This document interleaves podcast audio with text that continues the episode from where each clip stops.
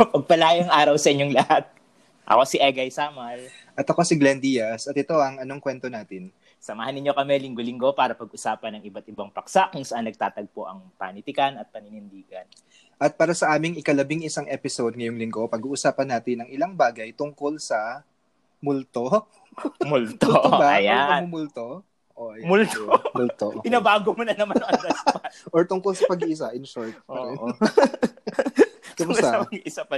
Oo, okay naman. Parang hindi tayo nagkukumustahan kanina. Eh, yung intro natin, nasa kalagitnaan tayo ng true, Tumatawa pa. So, kumusta ka dyan? Ang dami mong ganap. So, uh, True. anong update? Wala. Ano ba ito? Ano, to, ano tong, so, natapos yung UP workshop nyo. Tapos na yan, di ba? Tapos na, oo. Oo. Tapos so, happy na. naman. How happy naman? Okay naman, oh, happy. Na, Ah, nakuha mo naman ang gusto mong makuha na Nairaos. re- re- re- reaction o na validation. Hindi, hindi, hindi. Nakuha mo naman. Sobrang, yung gusto mong mari- marinig tungkol sa, sa... More than that, liban doon, Egay. May, may, may naitulong ba sila sa'yo? Sa, Oh, grabe ka. O hindi, liban doon, sobrang, sobrang interesting ng mga trabaho ng mga tao. Ng mga ibang tao. Sobrang interesting. Lalo na yung Wow. kay... Kilala mo ba Love si your ano? co-fellows talaga. no? True, true batchmates. kilala, kilala mo ba si ano? Si Emmanuel Dumlao? Oo naman, nagiging magkaklase kami. Natapos na ba siya ng PhD Kaka- niya? recently lang. Yung, yung, yun nga, yung, Ah, yung okay. dissertation Sobrang niya sa... tagal. Kasi imagine 10 years ago na. Oo nga, hindi pero grabe, hindi pero gets ko nung nung nakita nabasa namin yung excerpt. Oo eh. naman. Sobrang malayo. husay, maganda, Sa, my God. malayo kasi siya, nahihirapan din siyang Right. kumodel. LB siya, di ba? LB siya, Mm, mm, si mm. Sir eh, Eman. Pero so, kumusta siya? Nagtuturo, nagtuturo pa rin siya sa LB. Oo, Ngayon. pero al- al- Um, not to not to ano, be hyperbolic. Ah, te, te, teka, teka. Sige. Ah, tula, tula, tula itong ano niya, nobela. Dili, nobela. Ah, okay. Nung binabasa ko talaga yun, parang may, oo nga, yun nga. Actually, anyway, para, pero parang medyo problema din nga yun. Pa- Parang naging challenge yun kasi nga, man, ano, makata tapos nagkikwent, novelista. Pero grabe, nung binabasa ko talaga yung Bakit manuscript naman siya niya. problema? And I mean, sabi nila. Hindi. Hoy, I mean- historically sa atin ay maraming nagmamakatan na Mm. nagnonobela. Rizal, Amado Hernandez. Mm. Halos lahat naman. Okay. Sige, agay Dahil- Samar, ganon. Stage ang pagtula. Charot. anyway, Yung pero- grabe nung binabasa ko talaga, no exaggeration, iisip ko talaga, oh my God, ano, nakakainis tong term na to, no? Pero yung parang great Filipino novel, parang may greatness Ah, talaga. talaga. Hmm, Shit, excited, excited akong Sana matapos na shit. Anyway. Pwede mo na bang, pwede bang, sab- mo bang sabihin yung title? Ah, ayoko baka mali yung pronunciation ko. Yan na naman ang na issue natin. Hindi kasi tapos yung, yung language pa nga niya, as in Tagalog, yung Tagalog talaga, hindi Filipino. Oo. Kaya ang ganda. Shit. Anyway. Oo, magaling yan. So, ex- excited ako. Ikaw, kamusta? So, eto. Nakalipat ka na ba? Wala, same na. Nakalipat saan? Yung, di ba naglipat kayo ng office? Ah, hindi. Ano pa yon Ah, next school year. Ah, okay. okay. So, parang ngayon, Pero yung, yung mga gamit na nagpapatulong lang oo, Okay, sa, okay. sa mga estudyante na yung gamit sa room ay i-kahon. Okay. Yun. So, parang bi- nagbilang ng kahon. Tapos, kung, kung, kung, kung ilang kahon yung In gagawin. Alam mo naman sila, nap, napaka ano nila eh, napaka-organized. Na, Mm. ang, ang layo pa, di ba? Oo nga. Grabe Dati nga. pa nabilang yun. Okay, So, okay, so meron nga akong estudyante na kinuha na siyang mag-assist nun. So, Mm. At kamusta mga, ng- kamusta mga Nihongo lesson? ni Hongo lessons ko, ay okay naman. Weekly. Fluent So, ka na ba? meron akong- Conversant ka na? Kung basic, makakaintindi ako, feeling ko. Kasi matuturo mo na kung As in, so- sobrang basic. ganyan. Ay, oo naman. Okay. Makakatawad ka na. Parang lesson 2 yun. ah, okay. Sa grinder, makakapag-transaction ka na sa grinder. Past tense. ay, ay may te- ma- mahirap nga yung mga tense, no? Sa, sa Spanish, medyo mahirap yan eh. Lalo na pag, Ah, mahirap, pag yun, mahirap din yung mga ano nila. Tsaka ang dami kasi ng ang mahirap din sa sa, sa Japanese, Oo. ang dami ng levels ng politeness nila. eh. Ah. So, isa din yun. At, at, at sa, Kababuyan. sa, sa, oh, sa, sa atin kasi ang simple, di ba? Ang mo- mostly magdadagdag ka lang, sa- yung sa Tagalog, Oo, magdadagdag po. ka lang ng po. O kaya gagawin mo lang plural yung Mm, pronoun. mm, mm. Parang yun yung Or sila. ginagawa. Sa kanila, oo, yun ang ayaw pa ng plural. Okay. Hindi, pero third person kasi na ano. Oh, third na third person din. Oo, Oh, okay, so, okay. Pero sa kanila, affected yung verbs. Eh. Ay, talaga so, ba? Nagbabago, nagbabago yung, hindi lang nagbabago yung form ha, may iba silang verbs para sa Hmm. same action Okay, okay. dahil lang sa iba yung level of Hindi- hindi- politeness. So parang ibang word talaga. Sa Spanish din, di ba? May, may ustedes. Ah, ganun Oo. ba? Hmm, Anyway. So ito ito ibang ibang nag-iiba talaga yung salita. Okay, so kaya halimbawa, pag pumapasok ka sa mga restaurant, Hmm. ganon o sa fast food, yung sinasabi nila doon parang yung medyo polite na na na, na verbs na hindi mo naman ginagamit everyday everyday sa sa everyday co- conversations Okay, okay. kaya hindi mo siya maintindihan kapag una Talaga? kang pumunta doon kung nag-aaral ka. Okay. So, so yun. So, pero anyway, so yun lang. So, yun Interesting, yung interesting. ko. Okay. So, recently. Janus. Tinatapos pa rin yung Janus Sila. My God, what a journey. Hindi pa rin tapos. Hoy, mahirap naman magsulat ng nobela. Well, hmm, okay, sure. Promise. Uh, Okay. doon na nga Kala ko na ano, nakatutok may- ako doon. Pero ano na ako, parang chapter 9. Kala ko may na-unlock na 9, 10, mahalagang 11. bagay. Oo, yun. Pero I mean, yung writing mismo, kasi Mm. kailangan mong i-render eh, parang, di ba, hindi, hindi mo na, kumbaga, nasulat ko na yung kailangan mangyari. Okay. Pero kailangan mo siyang i-render sa isang Mm, I can't relate. Na, na, na pinagagana yung senses at merong Ah, ugnayan yung mga pangungusap sa isa't tapos isa. diaspora ka pa, no? So, mahirap na. So, yan. So, yun. Anyway, Okay. so punta na tayo dito sa ano natin. Sige, sorry, sorry, sorry. sa topic natin. Okay. So, ang uh, episode nga natin ngayon dahil uh, yumao na pala si Madam Oo, Auring. sa ano, October 3 ngayon. Ay, October 30. So, two days before, ano, araw ng mga patay. Oh, yun naman talaga. si Madam Auring. na hindi niya nakita. Sa multo. Grabe ka. Oo, hindi, hindi, hindi na niya nakita. Anong hindi niya nakita? Yung kamatayan niya, hindi niya nahulaan. Or nahulaan, actually. Yun Pwede namang nahulaan niya. Na, or baka, oh, kung ano man. May tumama ba siyang hula? May mga lindol, I'm sure no mga 90s, may mga lindol na, pero parang kasi madali namang hulaan yun minsan, no? Kasi parang ring of fire, ganyan. So, Oo. sooner or later. kumakatok yata siya Hindi, dun hindi, nag- sa'yo. May, mul, may, mul, may multo pa. Nag-knock on wood ako kasi nasa, uh, Mariki, nasa ano, ako, Marikina West Valley Fault. so, yung, pag may mention ng mga lindol, Diyos ko. Anyway. Oy, alam mo, yun, yun yung nakakatakot, no? Yup. Ay, meron pala, sorry. Isang last, Lalo- last tangent na. May bagong season ng Unsolved Mysteries sa Netflix. Tapos may isang episode tungkol dun sa Japan, yung, yung tsunami nung 2011. Oh. May mga multo-multo. Oo. Saya. Happy. Kala ko ba wala kang time? Kailangan ko mag-unwind, Lord. Ang hirap hirap mag-English. wala, wala, wala, wala, walang judgment. Sige. So, ang... ah, tapos maganda din yung Bly Manor. Episode pala. Sorry. Ay, yung ano? Yung ano? Bly, Haunting of Bly Manor. Oh, pin- in- start ko yung Haunting Hill. Haunting Hill ba yun? Haunting of House... Ay, hi- ha- haunting, haunting of, Hill House. ano title ng una? Hill House. Oo. Ayan. Pero hindi, yung kasi yung talaga Hill. yung Hill. Yung Hill. Yung, Rom-com yata yun. Grabe ka. Hindi, pero yan yung epitome. sequel kasi yun ang natin Hill. Yung Haunting Hill. yan yung epitome nung ano, nung- yung multo bilang something else.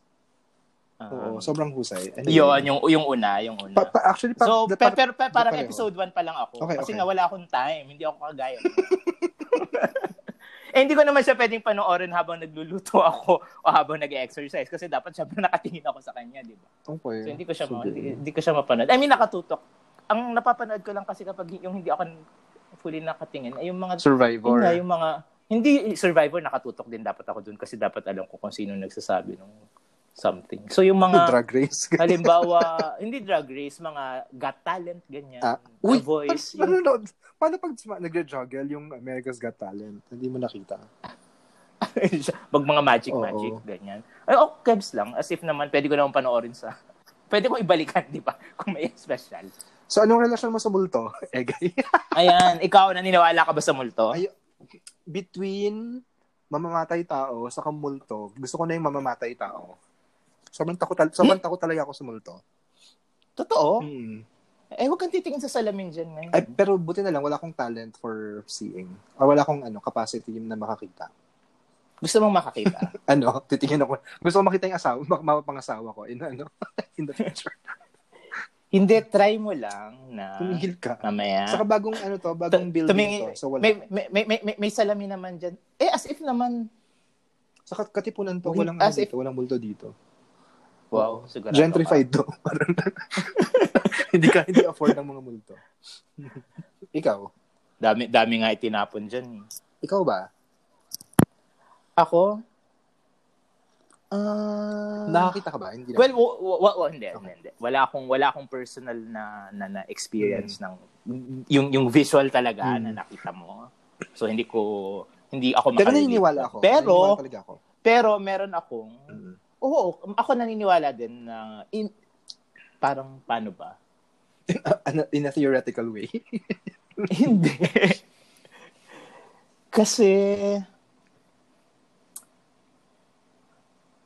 hindi nga kasi siya mapaliwanag, di ba? Pero anyway, uh, bas, pero naniniwala ako na may something else pa maliban sa Okay. katawan. Di Kasi ba? ang Parang, naman parang yung Oo, gano'n. Yeah, yeah. Oo, di ba? So, parang, O na may hindi Ah. hindi abot ng like physical reality. Okay. oo. So, so yun. So, at least naniniwala ako sa Okay. gano'n. So, yun. So, ang text ko, so mauna ako dahil Hmm.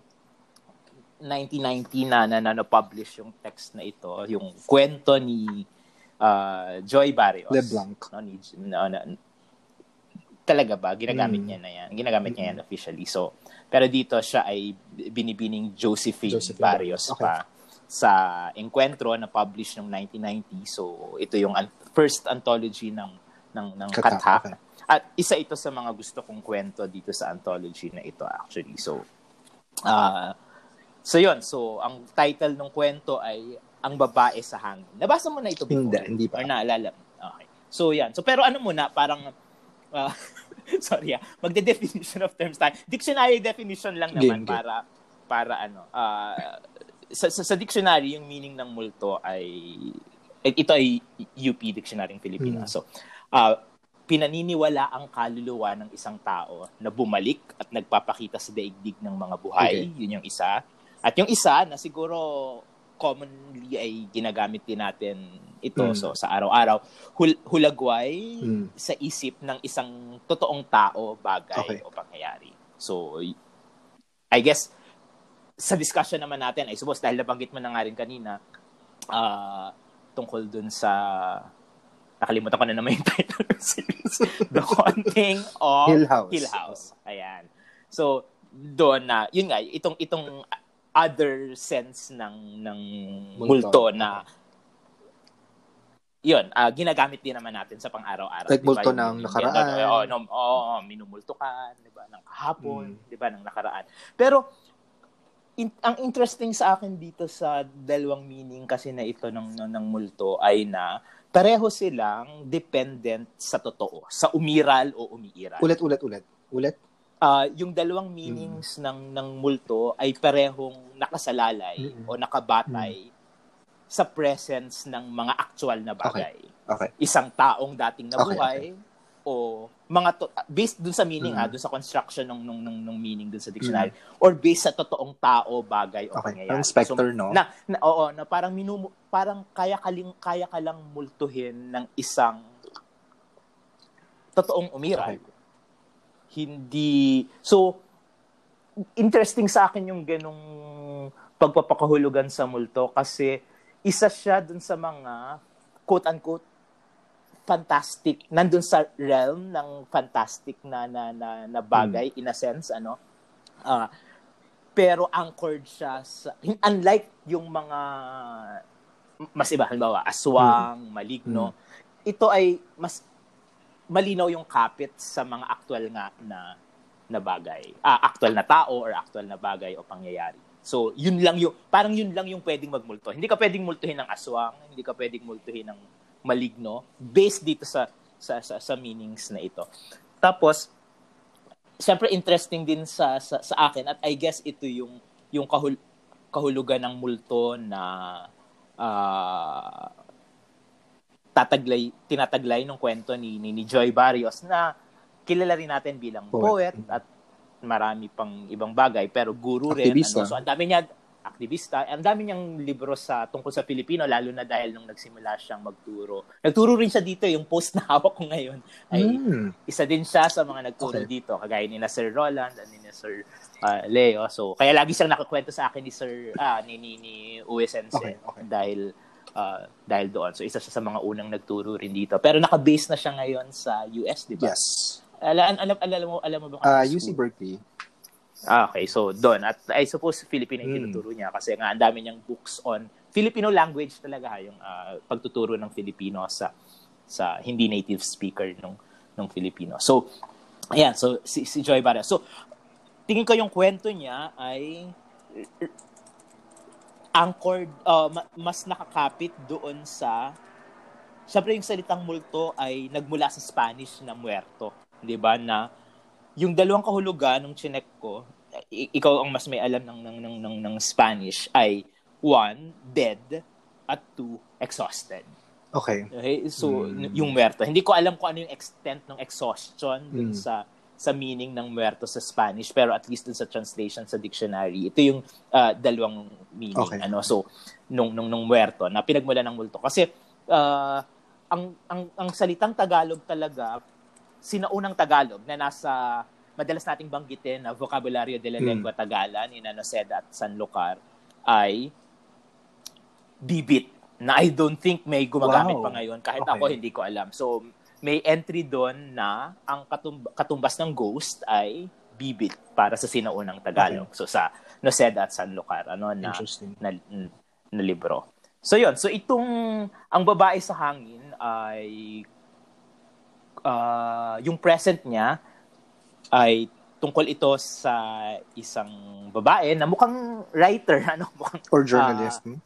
or journalist pero may mention kasi siya ng tula, Mm. kwento. So parang uh, hindi lang journalistic yung writing, parang inter- gumagawa rin siya ng mas literary ano na na na, na writing. At uh, dahil doon, kaya nga parang ang dating sa akin, ano kaya yung regular na trabaho Mm. nito? So so parang uh, so siguro nga dahil nag-expect tayo na hindi kumbaga isang regular na occupation yung literary writing. Kaya, yun, siguro Kailangan yung journalist, mo, oh, kung kailangan journalist siya, parang yun yung quote-unquote trabaho, yun yung occupation. Pero uh, may may sinabi siya sa beginning ng kwento na naghahanap din siya ng inspiration, kaya lagi siya nagbabiyahe, nakakuha siya ng materials hindi lamang para sa journalistic writings niya, kundi para sa tula, kwento, ah, at iba pa. So, si Maria Cristina, si Maris, so sa, sa yung point of view dito, sa first person yung point of view, kaya napapasok natin yung alaala niya. Tapos, yung present ng kwento ay nang uh, ibinalita, nabalitaan niya dahil nabalita sa telebisyon, sinabi sa kanya nung isa din sa mga kaibigan nila na yung isa nilang kaibigan at kaibigan niya simula nung bata Hmm. siya, simula nung limang taon siya at mm, pumasok sa kinder ay ah, tumalon sa building somewhere in Cebu Sa hotel, no? sa isang building ng isang hotel at hindi bumagsak sa Hmm. lupa. So nakalutang. Kaya yung title na ang babae sa hangin. Okay. So ang una niyang ginawa, so ni ni ni ni Maris, ano, yun yung nickname niya. Ni Maris ay puntahan itong kaibigan na ito na si Gina. Si Regina. So si Regina o puntahan dun sa Cebu. At nagtataka siya kung bakit nasa Cebu dahil ang akala niya ay nasa nasa Hmm. Bacolod. Tapos yung uh, nung pag sa proseso ng pagpunta niya at hanggang sa pagdating niya doon na syempre pinagkakaguluhan na ng mga tao ano ng news Hmm. ng mga ng, ng, ng scientific community, relig- uh, religious Hmm. communities, ano, itong pangyayari na ito kasi nga paano ipapaliwanag itong suspension na ito ano ng babae dun sa sa hangin na yun. pero hindi siya gumagalaw, ano, wala parang wala na siyang reaction pero pero nandun siya nakalutang dun, dun sa sa hangin. So sa proseso na ito, bi- ibinabalik sa atin ah, habang nangyayari yan at sa, sa, sa present ano may press conference ano tungkol dun sa pangyayari para subukang ipaliwanag sa publiko itong ah, bagay na ito mula sa perspective ng science, mula sa perspective ng Church. ah, religion ah, ay binabalikan naman sa alaala ni ah, Maris yung mga encounters nila ni ni Gina simula nung bata Hmm. nga sila ano na ah, si Gina yung una niyang itinuring na, Ay, oh na my God. best Dahil, friend. dahil sa ano, Meron ka Nancy- bang ganyan? Hindi, Nancy Drew. Nakakatawa yung bit about Nancy Oo. Drew. Sila yung naiinis Oo. kay Nancy Drew, di ba? Oo. So, nagkasundo sila doon kasi kasi ayaw nila kay Nancy Drew kasi masyadong Para- perfect. parang perfect daw. Diba? Oo, parang perfect, perfect naman yan. So, sila. So, Ang saya. Ang so parang alam mo na agad, di ba? So, yung, yung gano'n Hmm. na, sa pagkukwento din, ano, na isang detalye Hmm. na parang may ipapaliwanag na nun kung bakit sila magkasundo. Hmm. Di ba? So, sa, dahil sa isang detalye na yan. Pero, oh, pero yun, ah, hanggang sa nagkasama nga sila, hanggang sa tumanda, nagkaroon sila ng ibang mga kaibigan, ibang mga kabarkada, pinangalanan halos lahat itong mga ito, Mm. sina Terry, sina Bambi, si Tess, pero hindi talaga natin sila nakita, tinatawagan lang sila ni ah, Maris dito, ano, ah, kinukumusta dun sa, sa, sa mga pangyayari, ganyan. Pero ah, ang, na- ang nakita natin sa, sa, sa pag-alala na ito ni ah, ah, Maris ay na sa kanilang magkakabarkada, si Gina noong college sila ang uh, unang nagkaroon ng sexual experience sa Right. lalaki at nabuntis, Okay, yeah. 'di ba? At dahil doon, parang hindi kagaya nila, sabi di ba may part na sabi parang lahat sila Virgin virgin, pa, pa, pa si oh, si Gina lang yung ano, si Gina lang yung may experience at yun nga nabuntis. At yun parang napapasok na doon sa buhay ng may asawa, 'di ba? So ang napang ang napangasawa niya o naging ang kinasama niya ay si si Rick na habang lumilipas yung mga taon, yung mga sunod na memories ni ni ni Maris tungkol kay ah, ah, Gina ay laging encounters nila tuwing may problem Hmm. sa asawa si si Rick. Ah, nalaman niya na binug, binugbog minsan, nam, nambubugbog si Hmm. Rick at yung isa nilang pagkikita ay dahil sa pambubugbog na yun ni Rick dahil nalaman niyang ipinalaglag ni ni Maris yung yung yung bata dahil hindi siya sigurado kung maraming iba't ibang dahilan ano kaya ba kaya ba pa ba namin buhayin Hmm. walang trabaho si walang trabaho si Rick tapos hindi siya sigurado kung gusto rin talaga ng asawa niya pero nung ipinalaglag nga niya biglang hindi pala Okay, so yeah. Ah, mga ganon. Tapos, yung sunod na pagkikita nila, nalaman niyang nang bababain, sunod na pagkikita ni, ni Maris at ni Gina, nalaman niya kay Gina na nang bababae si Rick. Tapos, parang itinira pa yung babae sa bahay nila mismo, di ba? Habang buntis si ano. Hindi ko maalala, pero Pa- uh, parang, Oh, so, parang uma- pa- parang nga pa- na may at least Oo. dalawa. oo. O, o may, may, may ganong detalye na, pa, tapos ang, parang ang katwiran lagi ni Rick ay, ah, ikaw naman yung mahal ko, Mm. di ba? Parang, ikaw pa rin yung uuwian So, medyo ko. douche kahit talaga tong si Rick. Oo, oo, oo. So, so coops, hindi ba? So, so, tapos, yung huli, yung last na pagkikita nila ay na nalaman nga niya na nagkaroon ng nervous breakdown si uh, Gina at nag nag uh, attempt magpakamatay, naglaslas pero hindi nga hindi nga natuloy. Parang isa yun sa mga huli nilang pagkikita at parang nagkainisan na sila doon kasi parang sinasabi ni ni Maris kay Gina, ano ka ba? Iwanan mo Parang na. kung iwanan mo na. Kahit sa amin ka pa tumuloy, yeah, basta iwanan Ay, mo nako, lang Diyos siya. ko, Pisces. nga, I'm sure Pisces yan si Gina. Joke. yun talaga. nga. So parang, yun, di ba? Na, na, pero yun nga, every time na babalik si Rick, sumasama si Gina pabalik. At n- nalaman din ni, ni Maris na yung mga ganitong masamang experiences ni, ni hindi lahat din ng mga masasamang experiences ni Gina ay nalalaman niya kasi kung minsan hindi na sa kanya Mm, nagsasabi tama. kasi nga nagagalit Yeah. siya.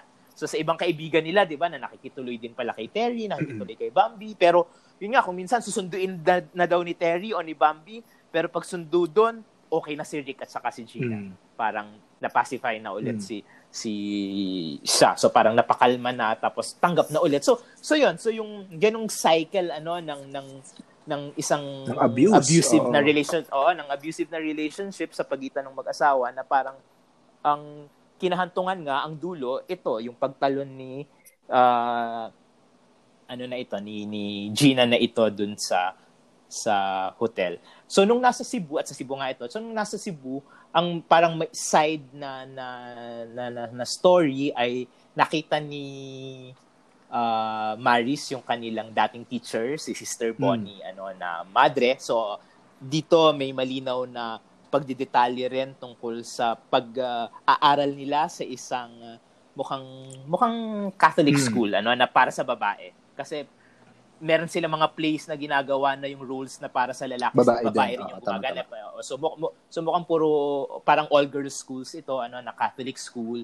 Tapos ah tinuturuan sila sa ng, ng, ng mga bagay-bagay pero malinaw yung kumbaga mga malinaw yung hindi lang basta sundot ano kundi yung punan ni Joy Barrios sa mga institusyon na kagaya Mm. nito, yung eskwelahan mismo na parang lalo na sa isang eskwelahan na para sa mga babae na parang nagiging gi- ginagawang factory ng mabuting may bahay. Ano ah, yung, ma- yung yung mga activities nila, yung ah, ginagawa nila kaya na- nauwi mismo si si Maris, 'di ba? Parang saan ba sa slumbook ba o sa yearbook mismo inilagay na ang pangarap niya sa buhay ay maging ma- maging housewife, 'di ba? Mm. O maging mabuting may bahay, Mm. 'di ba? So so yun yung naitatanim ano sa isip nila. Kaya nga hanggang dun sa present at gusto ko tong detalye na ito kasi tuwing uh, isang memory ni ni ni Maris ay nung minsang pumunta sa kanya si Gina dahil may problema kay Rick magkasama silang gumawa ng uh, Santol Preserve. Sobrang ganda so, minatamis, nun. Oh my God, sobrang ganda. minatamis na oo. minatamis na Santol. Tapos ang ang ano niya, ang himutok niya dito ay na oh, samahan mo na lang. So, so alam mo yung habang may ginagawa sila, so habang nagkukwentuhan sila ng kanilang habang nagkukwento si Gina ng problema niya kay Rick, siya ang preoccupation niya ay sige uh, gawin gu- gumawa tayo nitong santol na ito kasi gusto ito yung gusto ni Jim. Si Jim naman yung Mm. kinakasama ni ni ni Maris ano na hindi sila kasal, magkahiwalay sila kapag natutulog kasi ayaw niyang fully mag-commit Yep. din dito kasi natatakot siya sa ganong bind ano na parang quote unquote forever. Parang Mm. paano kapag ayaw na niya? Pero ang totoo paano kung ayaw na ni Jim? Mm. Kung paanong meron kasi siyang past na experience with someone na pitong taon sila si Paul tapos suddenly iniwan na lang siya.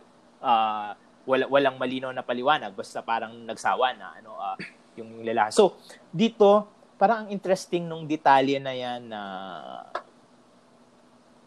ito mismo na ginagawa niya para kay Jim. Yung school din yung nagturo. Parang Napa- naalala mo ba Oo, ito? Sabi ko, oh, di ba? Parang naalala mo ba ito yung tinuro sa atin ni sister ganito na kung paano gumawa nitong minat, minatamis na ito. So, na, at alam mo na importante ito kasi sa, sa, sa, sa larawan nun, tatapusin ni ni Joy Barrios yung kwento dahil magtatapos yung kwento na habang nangyayari yung press conference sa present, nag-uusap nga si Sister Bonnie at saka si, si, si Maris. Si Sister Bonnie, makikilala natin na parang isa sa mga ah, medyo radical na Ah, madre dito liberation sa school theology. nila. Oo, so Yeah. nagtuturo, oh, nagturo ng liberation theology. Tapos, yun nga, so ah, medyo ini-encourage yung ah, quote-unquote paglabag sa batas ng mga estudyante, 'di ba, sa mga mga policies ng schools na parang hindi yun yung end all ano ng ng katinuan o Mm. ng pa- pagiging matuwid Mm. ano yung pag, pagsunod sa mga yan parang o pagiging perpekto na estudyante. So habang nangyari yon so ah, biglang sasabihin sa kanila na bumababa na yung katawan ni Gina ano mula dun sa Oh, marahan na ah, pagbaba. hangin. no? Mm. Oh, so marahang ma- ma- marahan na, ma- na, na, na, na itong bumababa. Tapos ang tatapusin sa atin ni paano ba mismo tinapos ito? So sabi niya ah, yung dulo dito ni ano ay bago sila naghiwalay ah et, eh, ba- bago tinapos ni Joy Baris yung kwento, yung huling tanong lang after ng mga kwentuhan na nila Hmm. ano at marami ng mga nasabi, ang tanong ni Sister Bonnie sa kanya ay kumusta ka? Ano? So kumusta ka? Mm. Tapos ang dulo ni Joy Barrio, so babasahin ko na lang yung Sige. last sentences. Sabi niya, hindi ako nakasagot. Pagkat ang kwento ng babae sa hangin ay kwento ko rin. Pagtalon at pag-aalangan sa pagtalon, pagdedesisyon at pagdadalawang isip. Gagawa ako ng Santol Preserves para kay Jim pag uwi sa Maynila, naisip ko. At pag nasa hapag na ang minatamis, magsisimula akong muli sa umpisa ng kwento. Ako ang babaeng lumulutang sa hangin. Grabe, ang interesting nitong dulo na to, no? Oo. Parang yung ganong ikot, ano? Oo nga eh, dun- dun siya nagsimula nagsimula, ulit eh, dun, no? dun- oh, siya nagsimula sa sa image na yan eh, na may isang babaeng tumatal pa, patalo na nga, Mm. 'di ba? Na yan. So, so yun, so parang ito yung kwento alam mo, it, isa ito sa mga kwento ng babae na tungkol sa pagkababae Mm. na nung una kong nabasa itong kwento na ito ay ito yung parang ang ang dating sa akin ay ah masyado kong na-appreciate itong kwento na ito kasi ipinakita niya sa pamamagitan ng kwento yung isang uri ng yung maraming anyo ng pagtatangkang maging matino ng babae Okay. sa harap nung sa gitna nung isang uri ng realidad na nariyan lahat yung dahilan para baliwin ka Okay. bilang isang babae sa isang paraan na hindi sa akin sinasabi yun ng tuwiran.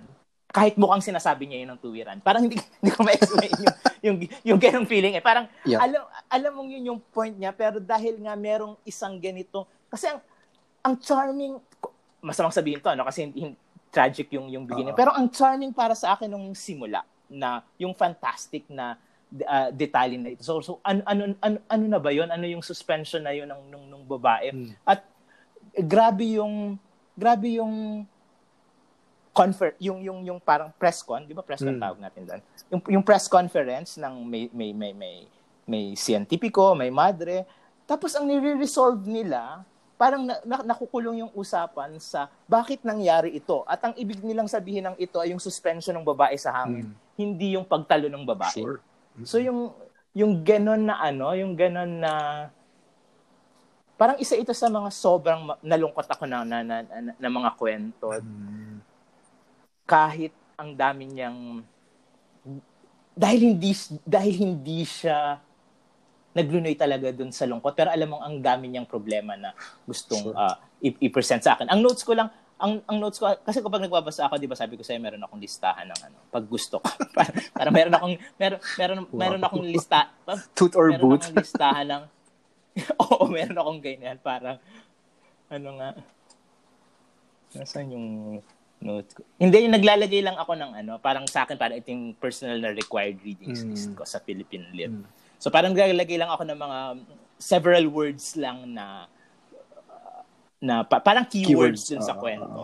Oh, so ang keywords ko dito halimbawa nung isinulat ko ito after ko mabasa. Kasi ngayon ko lang nabasa ito. I mean this year ko lang ito nabasa dahil itong anthology na ito ng Encuentro hindi ko siya hindi ko alam kung meron ba sa Rizal Live nito but hindi ko ito Mm. nabasa before. So ngayon lang ako nagkakopya. So uh, ang keywords ko dito ay obviously pagkababae, tapos suicide, mental health, domestic violence, himala. sasabihin ko Egay, itong itong 90s, ito yung panahon ng mga Oo. mga himala, 'di ba? Ito yung panahon na maraming spectacle ng mga mir- miracles etc. Oo. True. La- lahat na lang ano nag nag-appear yung Birhen o si si, Cristo. So Dancing mula sign, sa- Sandipa, Oo. yung mga uh, shower of roses, Ago- petals, ago- nga. Anyway. Puro so, babae yan. nga. So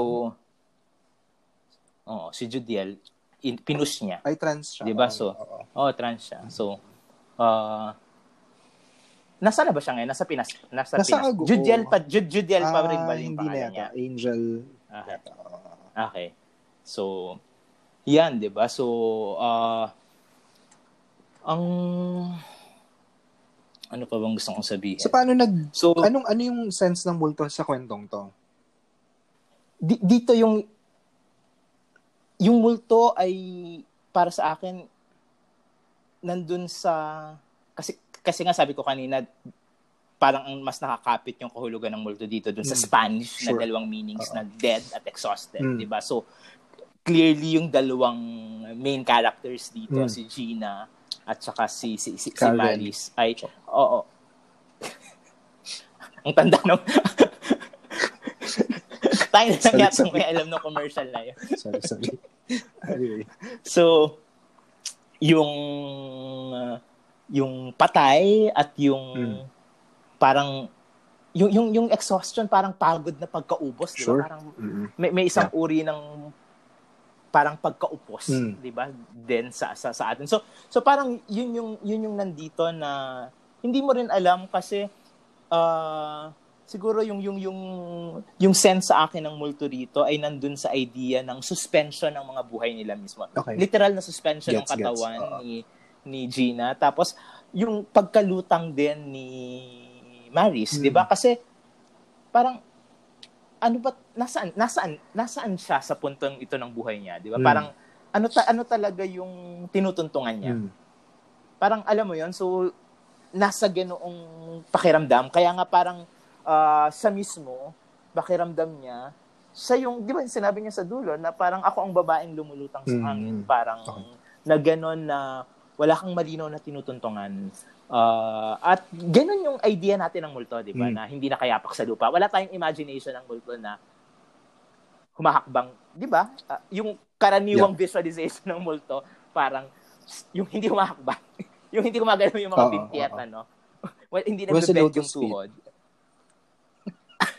Ay totoo. Hindi sa hindi sa yung naglalakad ba siya? Hindi oo Ah, kasi humahakbang oo. siya humahakbang Hindi saka yung Oo. yung katawan ng babae mismo, 'di ba? Sobrang recurring Oo. talaga ng katawan ng babae bilang yung Oo, sa yung, yung, hunting. yung idea ng ah, idea ng white lady, White lady, etc. di ba na ah, may may essay dyan si Roland ah, Right. Tolentino, di ba na Ah, ano siya parang fan, rape fantasy narratives itong Yeah. Na, isa yun sa mga sa, sa, sa, sa, sa, mga readings niya na 80s 90s din, no? Yung Oo, pagtaas na- ng mga krimen, etc. Oo, kasi kung titingnan mo, kung titingnan mo nga naman, 'di ba, yung yung yung simpleng white lady Hmm. na narrative ay ah nandoon lahat ng elements para sa isang rape. Yep. Sa possibility ng rape, 'di ba? Isang babae na kailangan ng masasakyan, Hmm. tapos isang lalaki at literal, 'di ba, parang idiomatic yung ikaw yung may hawak ng manibela. So meaning kontrolado mo yung sitwasyon, 'di ba? So tapos pasasakayin mo gabi, madilim, parang Mm. walang walang version ng white lady story na ito na may pumarang white lady tapos ang naparahan ay mag-anak, pamilya yung Sure. 'di ba? Yung Yeah, yeah. ah, yung laging nag nag-isang lalaki yung Taxi magsasakay driver, sa kanya. Pero yun nga, oo. Tapos pagkahatid nga sa kanya dun sa sa bahay, biglang ang mangyayari ay wala na yung babae dun sa likod. Hmm. Tapos ang ma- ang malala ah, kapag tinanong ng lalaki halimbawa yung bahay na pinagkatiran, may kilala ba kayong ganito na sumakay nagpahati dito, doon niya malalaman na patay na. So so kay kay Roland kung tama yung pagkaalala ko sa essay niya tungkol dito ay parang ah, yung ah, mga white lady na, na, na- yung mga urban legends na Mm. ito ay ah, distillation ng isang uri ng revenge fantasy Sure. ano Oo, or hostisya. sa mga Oo, sa, Oo, ng so, so, so, sa mga sa mga babae kaya laging ang kumbaga kung kung, kung ikaw ay babae ligtas ka sa white lady hindi ikaw ang right, hindi right, ikaw right, ang right.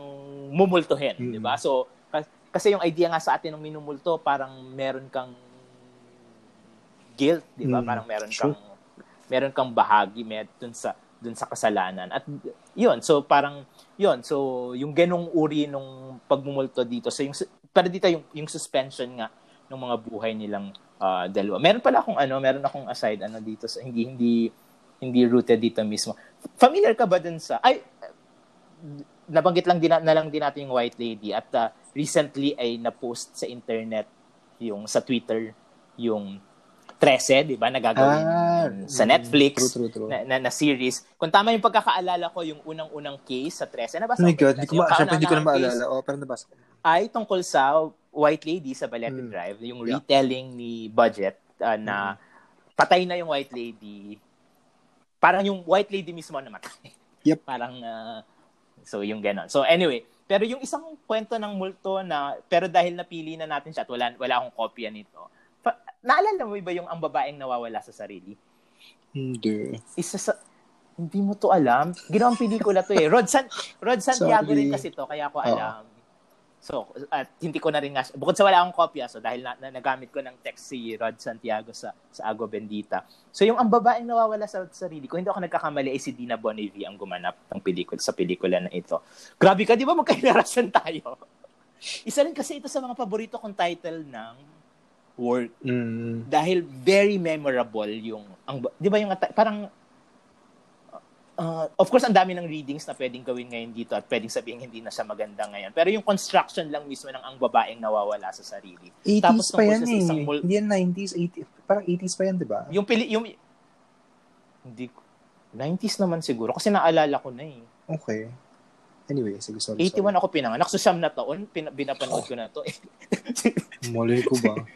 Anyway. so, anyway, check na lang natin sa IMDb later yung So yung ang babaeng nawawala sa sarili, parang kwento ito. Hindi, hindi ko na mm, mahina na ah, hindi ko na alam yung lahat ng detalye. Basta yung basic na kwento niya ay tungkol sa isang multo na sumasanib. So yung babae kasi naghihiganti siya Hmm. dahil parang nasunog siya or Okay.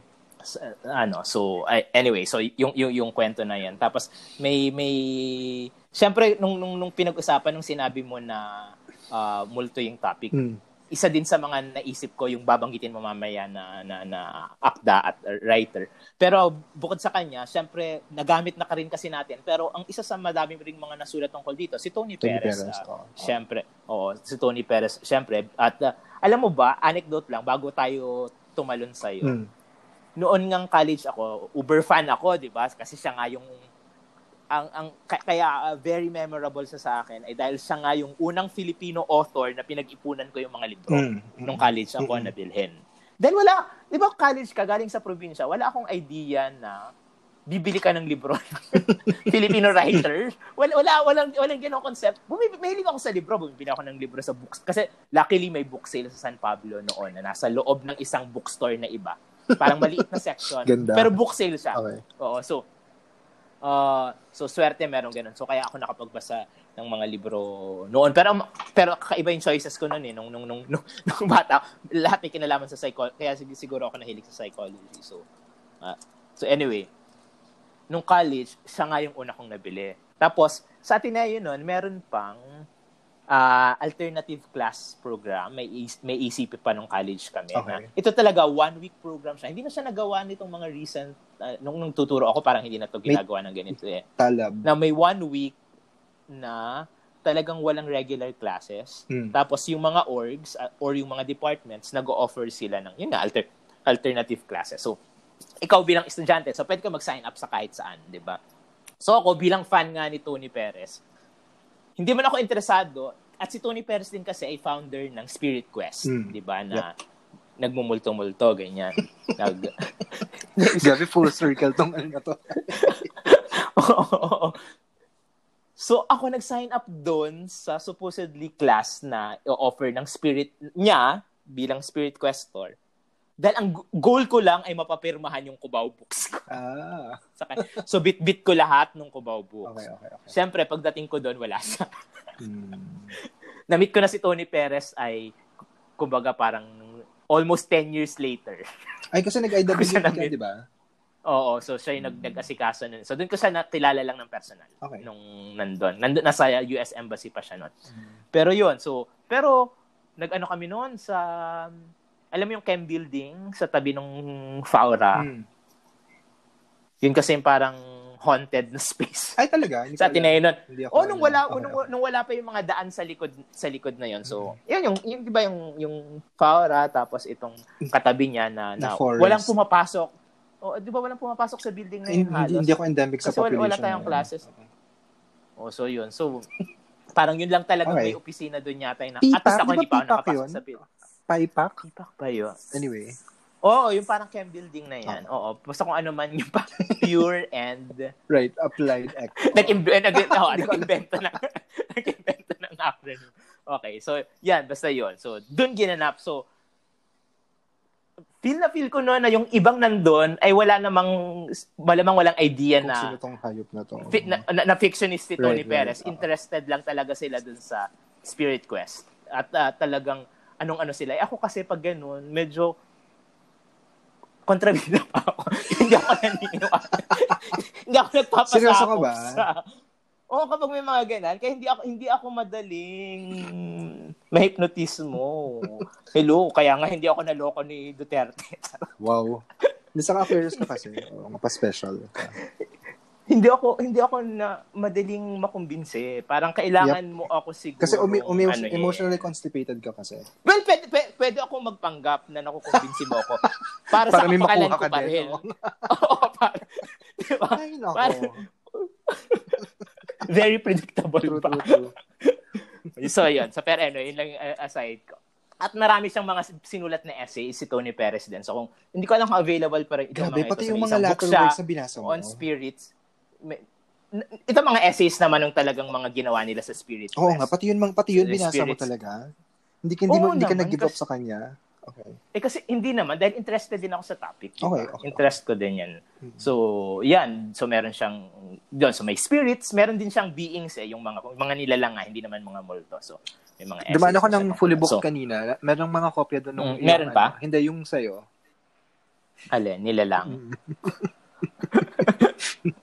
Grabe, gala-galore ka na dyan. ah. Hindi, bukas na kasi yung fully book. Ay, bukas na yung coffee bean sa Regis. Kasi Ah, bukas na sila lahat. kailangan nating mag, ano, suportahan ng ano, local business. Ay, True. pero sa Jollibee pala yung coffee bean shit. No, never mind. Jollibee rin ba yun? Nabili na ng Jollibee. oo. Lahat na lang. Pa- parang namamatay naman pag kinuha nila. Di ba, na, yung Greenwich ba nabuhay? Or pumapangat yung quality, sabi nila. Parang ano, ah, ano yun? Yung, Siraan talaga. Siraan pala. ano yung inasal? Pati inasal, ganyan. O, anyway. Okay na ba? Ako na ba? Oo, Lagay so- alalayan mo ko dito ha kasi sobrang tagal na nung hindi ko huli kong nabasa to. Ay, ako rin ano, naman. Okay. Pero I'm sure ano, gamay na gamay mo kasi to. So yung napili ko ay ah, nobela ni Alvin Yapan na Sandali ng Mga Mata. Ito ay kanyang ikalawang Tama ba? Unang nobela. Unang nobela ba to? Oo, unang nobela niya yan. Okay. Kasi, yung title niya, nagsimula yan bilang MA thesis niya, Mm. na ang title ay Kamatayan sa Piling ng Mga Lilang Nimpeya. Nax. Okay. Anyway. So, Yan. lumabas na nung Hindi, memora- memorable sa akin kasi yun yung una kong nabasa. Dahil hindi pa yun published nun eh, nung, nung, nung time na yun. thesis pa lang. So, kukwento ko lang, Mm. kwento ko. So, college nga ako. So, is, yan yung unang nobela na nabasa ko na thesis yung format. Okay, okay, okay.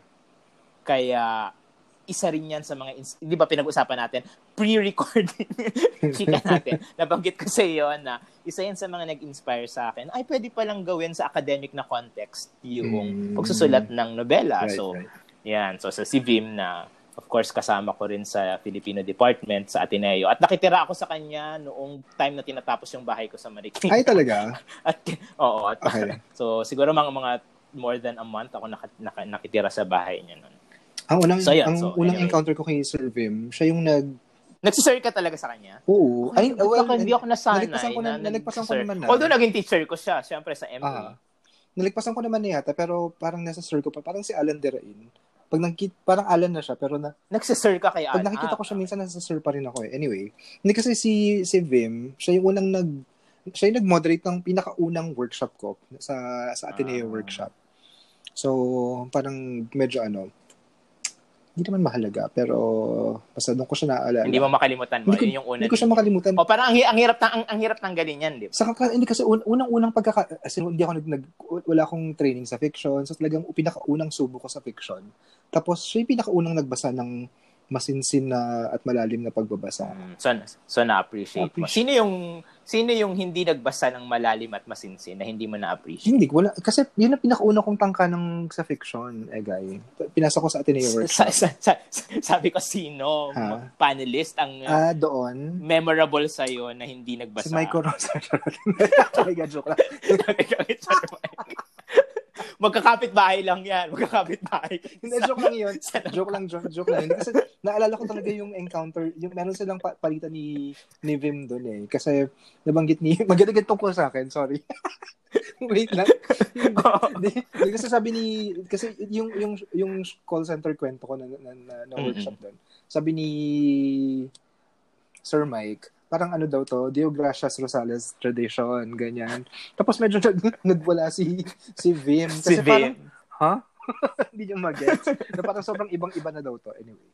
Tapos nandun din, si, nandun din si Kael, si Kael ko. Siya naman yung Oo. nakatabi ko sa sa urinal bago ng session. Nagkatabi kami ng urinal. Tapos, Bakit may ganitong anecdote? sorry, tapos naging sa akin. Tapos sabi niya, sabi niya, ano ah, hindi na ako magko-comment sa session mo kasi baka mag-gush lang ako. Sabi niya gano'n.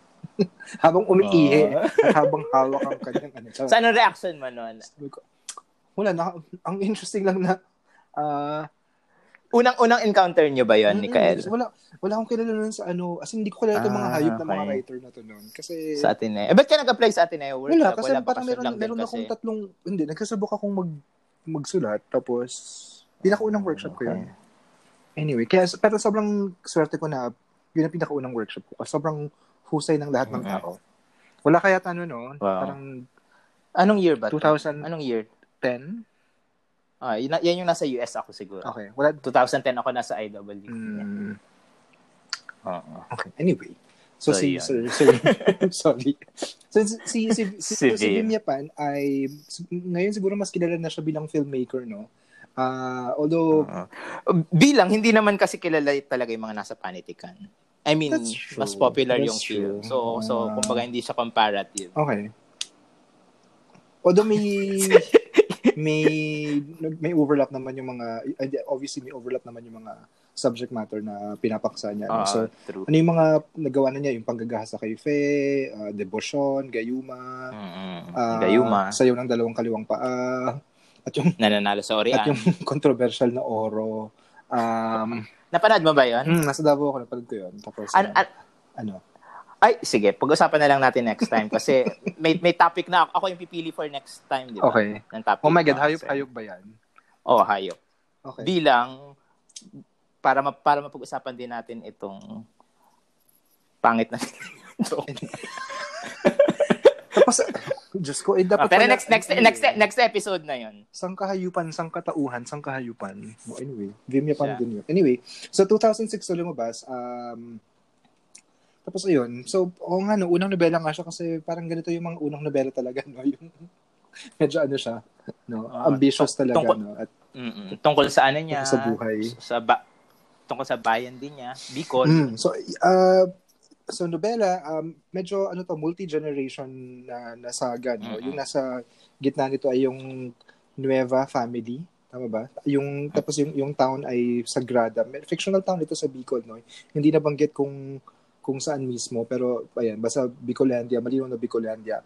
Um, yung narrator ay si Esteban, siya yung albularyo, tapos marireveal later na naging ano din siya, parang medyo, well, carpenter din siya, tapos parang may reluctant na pagsali sa mga guerrilla nung panahon ng nung Mm. panahon ng gera.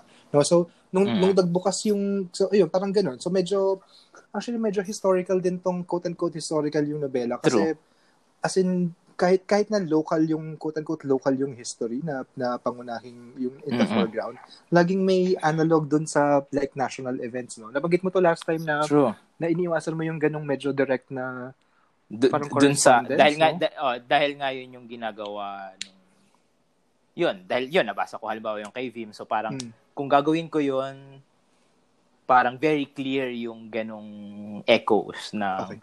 Yeah. mga So ito akda. talaga as in mali Hindi dahil ayaw ko sa ganun, ha? Hindi dahil, Dahil kundi dahil ayaw proyekto, lang gawin. siguro. Oo. yun nga, ito talaga malinaw yung ganong ano no, ah, lawak no as in Mm-mm. mula pre-colonial tapos yun pa yung isa pang text na sobrang ma- ma- lumilitaw dito yung Ibalong no, yung Bicol epic. Ibalong ng Bicol Epic. Ah, so yun, so mula mula talaga pre-colonial, ah, Spanish, American, tapos contemporary period, naalala ko meron pa ditong bahagi na parang may an- anti-charter change. As in, ganun siya ka quote-unquote Ah. historical, no? So, um, uh, wait. So, yun, tapos medyo sa, sa, Binanggit yung pagnanakaw ni Imelda. sa, sa ganung, oo, tapos as in may, sa, may sa mga- top, kasi naala, na, naalala ko yung detalye na yon dahil parang ito alleged Mm. so kasi pamabla tayo parang during that time isa sa mga napag dahil nga magkasama na kami sa department Mm. Vim ano nung lumabas itong nobela na to parang isa sa mga binabanggit niya doon noon ay may hesitation yung press yung Ateneo Mm. press during that time kung uh, dapat bang banggitin mismo yung name ni Imelda Mm. dun sa nobela tungkol dun sa supposedly ay pagpapakuhan. Kasi isa yun sa mga kwento ng marami, di ba, na yung yung Peña Francia, yung Yup. ina, Mm. ay dahil nga nangungulikta si Imelda ng yaman ng buong Pilipinas. So, isa sa mga pinakuha yung yung mga yan. So, parang yun. So may mga ganon na Hindi ko maalala kung, kung pinangalanan si, si email doon sa novela. hindi, hindi, hindi, hindi ko na rin ako sure, pero naalala, na, na, na, naalala ko na isa yun Okay. sa mga napag-usapan namin ni Vim Pero, noon. pero malinaw na papan- may Malacanang eh. Naalala ko may Malacanang, no? So, Oo, kasi may, may EDSA, May EDSA, dun may Malacanang, latter oo. part. oo. As in, yun nga, pa, may, may hook movement, merong nabanggit yung Pearl Mm. Harbor, yung Fort Contemplacion, nabanggit din. May, may daldal tungkol sa agrarian reform, mga indigenous True. peoples, martial law. So True. talagang ano talaga, no? I mean, may correspondence talaga sa quote-unquote na medyo official na national o history. national oo. na, na history. No? Pero, yun nga, lagit-lagi, um, binabalik or parang kinoconnect dun sa kasay local history ng ng Sagrada no at laging Ah. merong interesting na na correlation no yung yung kasaysayan sa Sagrada saka yung quote unquote national na na experience no yung, nung, so nung nag, nagbukas yung yung multo dito sa nobela ay parang ano ba may mga multo May may literal na multo Oo. kasi yung yung main character na si Esteban mismo ay bilang albularyo, may kakayahan nga siyang yan. makakita. Ay, sorry. Pero Kasi kala ko naman. Hindi kasi nung nagbukas, 'di ba nung pinaka yung pagbubukas ng nobela sa sa Esteban, Oo. nakasalubong niya si ah oh my god, ang pangalan niya? Estela, Si Estela. Si Estela Oo. na pugot yung ulo, ano walang ulo. no? Mhm. So na, ah, na Oo. oh my god. Yung unang chapter, kung naalala ko, kasi tinuturo ko before yan, Mm. pero ito nga ay mga more than 10 years ago. Hmm. At wala akong haw- kopya ng libro ngayon dito, so hindi ko na- naalala. Pero kung tamang pagkakaalala ko, yung opening scene niyan ay tungkol sa suicide din. Ano, ni Nagpakamatay si Estela. nga. Estela, nga. hindi ba? Kasi ng parang parang buntis. Buntis, tapos, oo. tapos yung tapos yung image nung ano, yung image ng nakapulupot yung kasi pag big T eh, yung pagpapakamatay niya. Oo. Pero yung pagko-connect agad ng mga detalye ni Vim sa sa, sa ibalo nga so parang yung Ah, si- ahas, si Oriol, kay Oriol, oo. oo, na detalye na yan, may ganon. Tapos ayon kaya gusto ko pala ito, yung title ng unang chapter niyan, may kopya ka ba ngayon? Ay Libing ng Isang Saging, di ba? Ang title. Ay, Tama ba? True, true, true. Oo. So, yun. Kasi hindi so, kaya naman- parang, oo, tama, kaya tama. parang chapter 1 pa lang, alam na natin na nakakakita si Esteban. Kasi parang Mm-hmm. sabi niya dun sa end ng chapter, kung tama agad yung pagkakaalala ko, Mm. siya lang yung nakakaalam dun sa buong bayan na ang inilibing nila ay hindi na si Estela, Hindi si Estela. kundi sa, saging na lang Yep. kasi nakuha na ng aswang, quote-unquote, Mm. yung Yep. katawan ni Estela. So, yun. Anyway, Yep. sorry. So yun nga, so yun nga, nung, nung pagbubukas pa lang, no, alam mo nang hindi si Estela yun, parang spirit ni, spirito ni Estela yung na, Ah. sa lubong ni Esteban. Tapos, at saan papunta, ito na yung self-serving na ano, na topic. At saan papunta ang ano, ang multo ni Estela? Sa gubat. Sa gubat. Kasi nga, ah, tapos si, si Esteban, nung nabanggit yung detalyeng yun, sabi niya, saan pa nga ba pupunta tong sa Estela kundi sa gubat, no? Kasi sa gubat nga yung, at tapos ito, medyo um, malinaw na, na. Ito na yung paper, malinaw na nga yung, na, ito parang routine na destination talaga ng mga ng mga nawawalang kaluluwa True. no? Yung yung gubat. So yung mga ligaw na kaluluwa talagang ano ah, doon sila na namumugad sa sa gubat no? Ta- nabanggit mo nga na ah, ano ba to? Isa siyang nawawalang kaluluwa at ang gubat ang bayan para sa sa nawawala. So siguro yun ang unang-unang Happy, point no? na oo tapos if I'm not mistaken nabanggit dito na yung ang pagkarakterize sa Pilipinas dito ay parang bansa ng mga gubat no so parang ang interesting nung ganung pag sa center ni ni Japan doon sa sa gubat so ang ano bang ah, so, siguro yun ang pinakaunang point tungkol sa mga quote-unquote multo dito, no? So, ayun, yung parang, ano ba yung, ano ba yung, Ba't ka tumatawa? hindi kasi parang ito na yung paper talaga. Sorry. Kasi, kasi sige, fine. May Disclosure. may binabasa ka ba Meron akong, the disclosure, meron, meron akong papel tungkol sa gubat sa, sa Ah. nobelang to. Yeah. Tapos, Ayan. ah, ang, ang napansin ko talaga, yun nga, parang may almost direct correspondence yung mga multo sa mga gubat, no? Kasi doon nga sila Ah. pareho nakatira. Tapos, kung ah, ang papel ng, ng gubat sa kasaysay ay parang medyo repository o yung parang doon nga napupunta Ah. yung mga mga winala, mga binaliwala, mga ni-repress, etc. Parang Ah. ganun din yung yung multo, no? Parang siya yung mga excess nung ng mga Mm-mm. tulad nung nabanggit mo kanina. So yung mga ah, kailangang ipaghiganti, yung mga restless na mga Mm. I don't know, mga biktima ng mga krimen, etc. Yung manifestation nila ay ay mga multo, no. So tapos ang so yun ang pinaka pinakaunang part, no. Um tapos ang meron ditong frame na story, na reveal at ito yung isa sa tingin ko sa pinaka um ano ba? Parang nagpaangat sa sa nobelang to, no? Na uh, na-reveal, ni-reveal eventually na yung mga nangyayari sa nobela ay isinusulat, quote-unquote, ni Esteban Uh-uh. well into the future. No? Tapos sinusulat niya mula sa isang parang madilim at parang isang dingy na apartment sa Maynila. No? Na, na actually describe din bilang gubat. Tapos doon Eh, Di, mismo, di ba yun yung, di ba yung may mga Judean na pangalan? Tama ba? yung anak, Mga yung, kapitbahay, yung, oo, yung yung mga anak kasama ng sa parang upahan. kasera niya ay Oo. Oo. Tapos yun, yun Oo. ang nagpunta dun sa anti-chacha rally. Kasi nga parang ito na Ah. yung quote-unquote yung feature. No? At, at Ah. do- doon mismo sa kwartong yon ay may multo Oo. na laging naka, nakaabang sa yung over over his shoulder habang nagsusulat siya. Mm-mm. Tama ba? Okay, anyway. Oo, so, oo. isang dambuhalang Parang disclaimer. nasa sulok.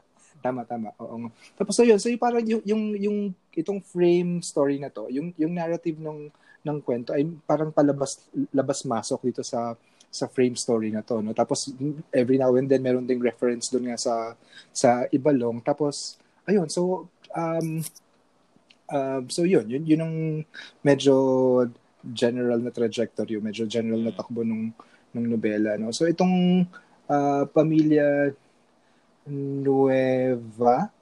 Ah, meron pang isang, hindi ko maalala eh, yung isa pang pamilya. Meron pang isang pamilya dito. No, parang siya naman yung, um, ay wait, Ah, si Estela, ang ah, lover niya ay si Boboy. Si Boboy yung pinakahuling, parang Ah, nag-iisa sa third generation nung nung Nueva na, na family. Tapos si si Boboy, nung bumalik siya dahil nga na, narinig niya, nabalitaan niya na nagpakamatay si Estela, bumalik siya ng Sagrada. Tapos, siya mismo ay nagpunta ng gubat. Mm. Tapos pagbalik niya ng pagbalik niya ng gubat ay ay pagbalik niya ng ng bayan ay parang nagkasakit na siya. No, kung naalala niyo yung yung Mm. ah, sa sa Gayuma, parang medyo ganun dito, ganun, ganun Mm. yung nangyari dun sa sa kwento na to, no. Mm. So yun, so, so dito pa lang no, an- ano yung papel ng ng multo? Sa mundong ito talagang paligoy-ligoy no? Yung yung mga multo. Mm. kahit mismo sa Esteban no? Na siya mismo nagkikwento at sa, sa, sa kanya naka-filter lahat ng mga mga consciousness na ito. Parang nire-reflect niya din yung ganung ganung restlessness no? Ng ng kasaysayan. Ah ayun nung, yun nga nung bumalik nga si Boboy dun sa dahil narinig niya yung pag, pag- pagpapakamatay ni Estela kahit siya nawala yung espiritu niya sa sa gubat tapos yun nga ah, ang ang description dito ay parang sobrang himbing at sobrang lalim na na pagka pagkatulog no? Tulog tapos yun ah, kung, kung naalala niyo yung ah, daldal tungkol sa gubat sa Ewan ko dito ko ba dinaldal yun o sa iba? Yung sa, Noli at sa El Fili Oo. na yung 'di ba may yung yung gubat sa gitna ng ah, San Diego Sa na parang hindi naman sa kanya nangyayari yung mga main quote unquote mga main na mga narrative points. Pero um parang sa loob parang ano ba? Pero yung mga nangyayaring mga event sa kanya tulad ng mga pagkikita ni ni Elias at ni Ibarra, pagkikita ni Simon at ni Basilio, etc. ay nagre-reverberate sa kabuuan ng ng mga nobela, no? So parang may ganito ding ah, ah, role dito yung forest at yung mga wandering at mga restless na na spirit dun sa sa gubat, no? Parang dito almost yung kung sa gubat na nanahan yung mga multong ito, over the course of the novel, as in lumalawak yung yung boundary, no? Na parang buong buong Sagrada at eventually buong Pilipinas at buong kwento at buong nobela ay may ganong haunting ng ganitong Mm. ng ganitong mga espiritu ng mga itong mga restless na na spirit na to, no? Um, Oo. ano pa ba?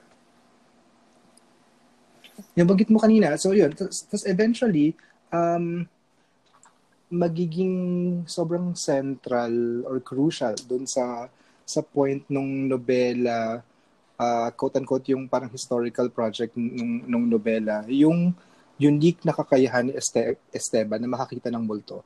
Ayokong banggitin kung paano niya nakuha yung ganong kakayahan kasi parang ang happy nun matuklasan eh.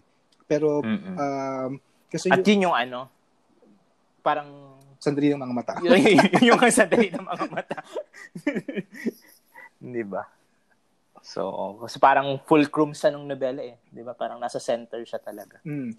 So pero pero yun, Yung event. ah, ang ang ang interesting dito parang yung sa takbo ng ng main na narrative no. As in marami mga nangyayari na yung nga, na, tulad ng nabanggit kanina, parang ah, kasabay o parang in in consonance with quote unquote ano, official history.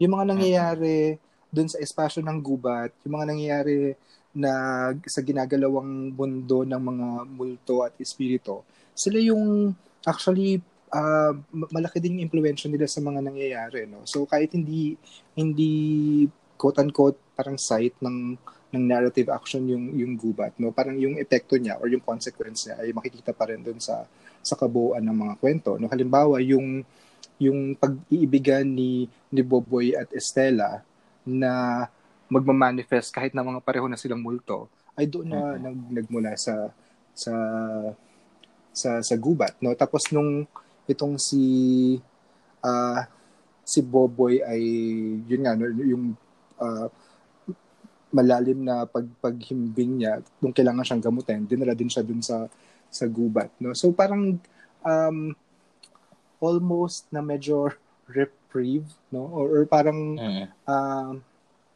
ano ba, no? parang ni- nire-rescue nitong espasyo ng mga multo, yung kwento, para hindi siya tuluyang maging official na, hist- na history, no? Parang, parang ganun yung nasisense ko dito, no? So parang, ah, ayan, at, at ang kasabay ng mga, at ang ka, ka, nakaka, sa lamuha, no? Dito sa espasyo ng gubat, ng mga multong ito, ang mga kasabay nila, ay mga indigenous peoples, no, mga guerrilla, etc. So ito Mm-mm. itong mga ah, mga nagre-resist, dun, yun nga dun sa nabanggit natin kanina na quote unquote na official official history Mm. at um, nag nag at, at isa pang crucial siguro at huling huling point na at ewan, ewan ko, parang hindi mo siya pinansin egay kanina, no? Pero kung halimbawa kung sa mismong parang narrative na aparatos ng ng kwento, um, yung mga multo, quote-unquote, ay ah, sila yung mga nag exceed doon sa quote-unquote realismo, no? no na um, ewan ko kung baka English it, ako nagsasalita ako bilang English English writer no pero yun nga yung yung mismong um pagbalik Kailan ba hindi? Hmm, eventually. Pero yung, yung mismong pag, pagbalik dun sa quote-unquote official history, kasabay siya nung pagbalik dun sa realismo, o yung paglagpas dun Ah. sa pag-impaw dun sa dun sa re, re- quote-unquote realist na, na pagkikwento. No? At tampok dun yung mga, yung mga figure ng mga multo. At, at saka Ah, yung ano, yung parang, at yun nga, yung, yung fact na pinili niyang simulan dun sa death ni Estela, Hmm. pero hindi pa tapos yung kwento ni Estela, parang sa buhay niya. So parang yun nga, yung yung specter nung Mm. bilang pagpapatuloy, bilang ah Ay, parang naka, Bilang- ano, suspended. bil- na. bilang buhay, bilang buhay din, 'di ba na ito. So So yun, siguro, pwede rin tignan yung multo bilang, my God, sorry, formalist ba to? Pwede bang tignan yung multo bilang form? O yung mismong formlessness sa form. Form sa formless. Hindi kasi yun tapos ang ang ang perfect niyang ah, apparatus para sa trauma, no? Kasi yung trauma, 'di ba? Supposedly, I mean personal, historical, etc. Hindi nga siya Mm.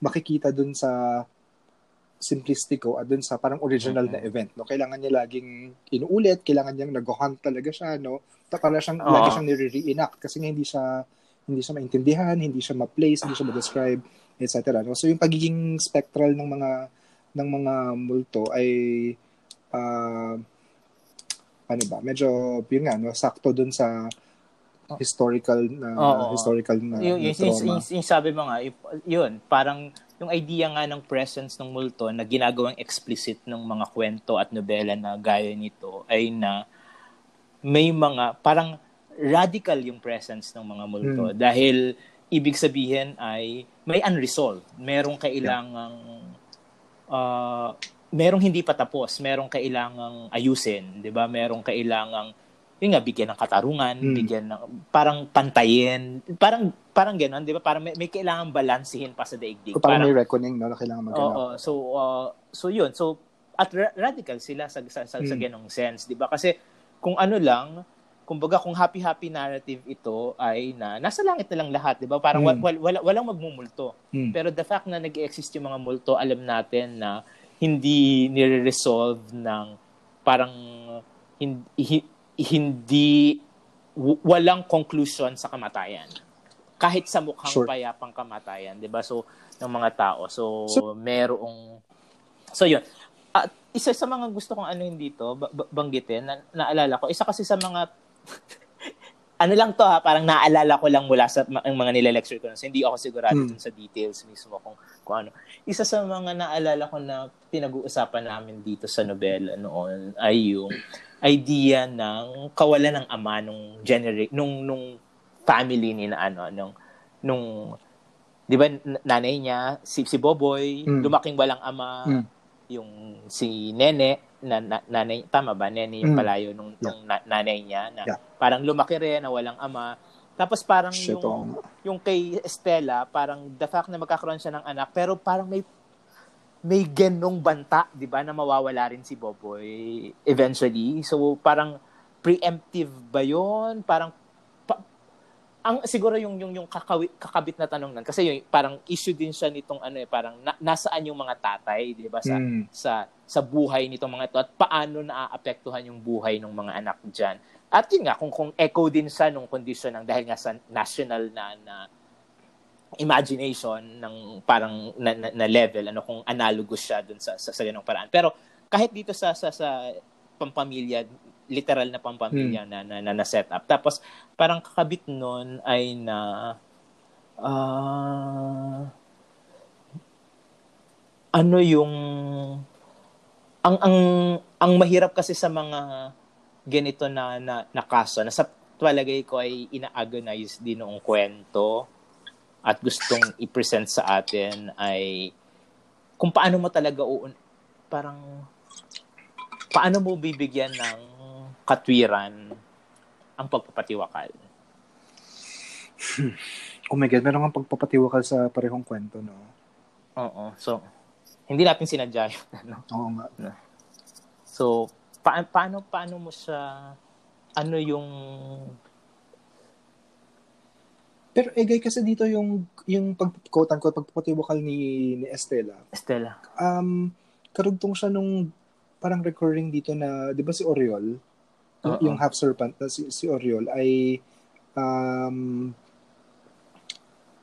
ano ba to? Parang pinapatay niya yung mga yung mga biktima niya. Tapos ano din siya, 'di ba? Parang may connection mm-hmm. siya sa parang storytelling tradition na binabanggit I mean na mm-hmm. supposedly pinagpapatuloy ni nung nung nobela mula at as in medyo hayag yung intention niya na parang in conversation siya dun sa sa epico no tapos dito, ang manifestation nun ay yung si Oriol.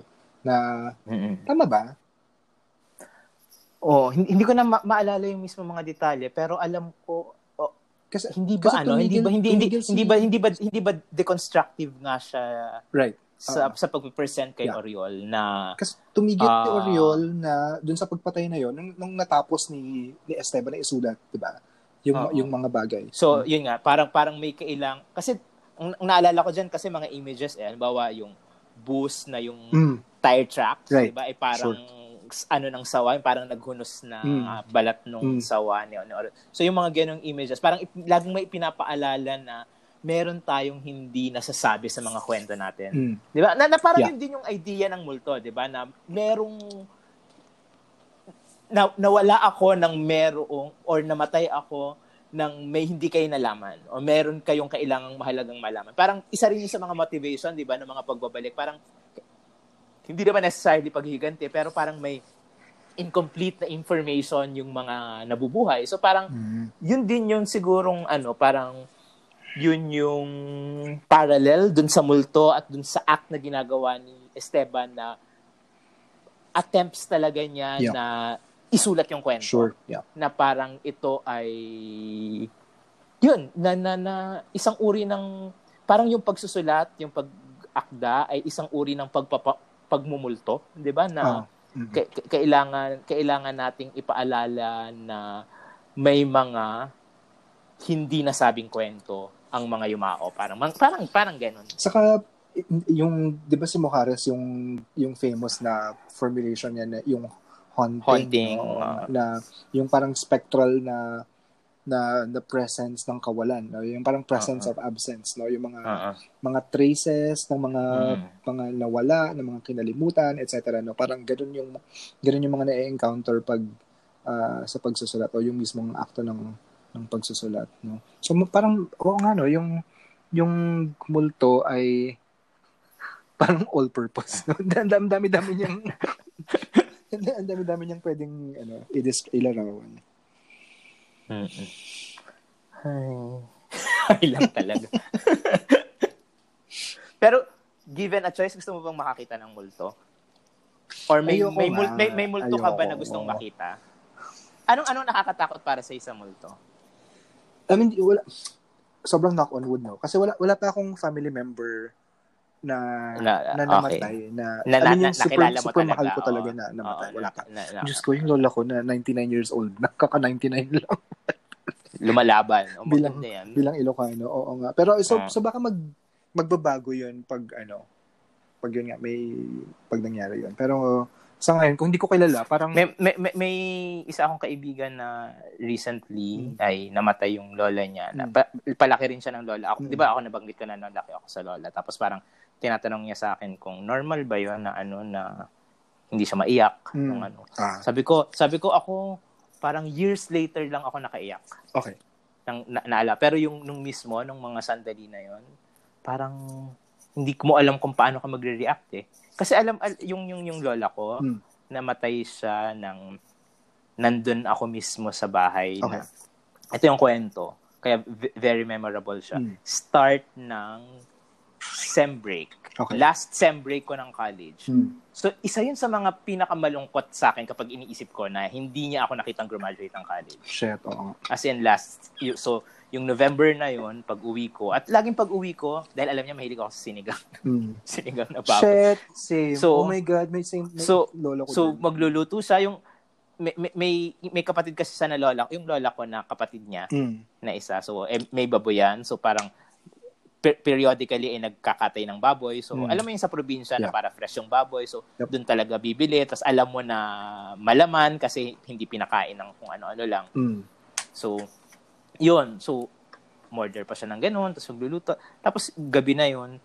Tapos, kinabukasan, na- nagising na lang ako na nagkakagulo na sila. As in, Okay. nagwalis pa daw siya kasi atake sa puso. Eh. Ay, shit, okay. So, bigla. So, oo, so nagwalis pa daw sa labas, tapos naupo pa dun sa hap, sa hapag, nag-breakfast. Hindi kasi nila ako ginigising eh, kasi nga pag alam nila na iba yung, alam mo yun, yung, pag galing ka sa Maynila, parang iba yung oras. Oo nga, peste ka. Parang parang parang ga- gabi ka na ma- kahit nasa probinsya ka gabi ka na makakatulog. Eh sila 'di ba parang na- by 9 PM tulog, Alas 8 tulugan tulog yun na. eh. Oo actually. Oo, tulog na. So, ikaw gising ka pa. So, hindi nila ako ginigising sa umaga. So, yun. Pero, as in, hindi ako makaiyak noon. So, parang totoong naiyak lang ako kapag naalala ko siya years later na na. Kasi nga, nasanay na rin naman ako nasa Maynila. Hmm. Pero yun, parang hanggang high school nga ako, katabi ko siya sa kama eh. Okay. Nung, nas, nung lumevel up ako sa kama mula sa banig. Nung nasa banig kasi sa kita ko, kita ko katabi ko sa banig eh. So, Okay. Shit. mm, ano na. Shit, Lola's boy ka din pala. Oo, laki- kaya inay ang tawag ko dun eh. Okay. Kasi mga tito ko nga, syempre in- inay yung tawag sa kanya. So, paki-inay ako. So, ako Kaya- yung parang naging bunso. Kaya sobrang recurring sa mga sa fiction ko yung sinigang dahil sa, sa sinigang ng lola ko. Mm. Ang sarap naman kasi kung may isang ulam na ano. Oo. Parang sinigang over adobo. Dahil rin sa gulay. Mahilig kasi ako sa gulay. Hmm. At mahilig ako sa okra. Naalala ko, nabanggit natin last, speaking of iyak-iyak, nabang, na, nabanggit ka last time si si VJ Rubio, no? Naalala ko nung Mm. pumunta kami sa, edi, mas- Ayan pala, may multo-multo rin yung ano niya. Hindi ko- oh, Anyway, ang nasa isip ko kasi nung sinabi mong kay Vim yung sa'yo, iniisip ko babae yung pipiliin ko eh. Okay. Ko, edi, may, may, marami kasi kami, kami kasama, marami akong kasama sa kuli na as in mas close kay, kay VJ.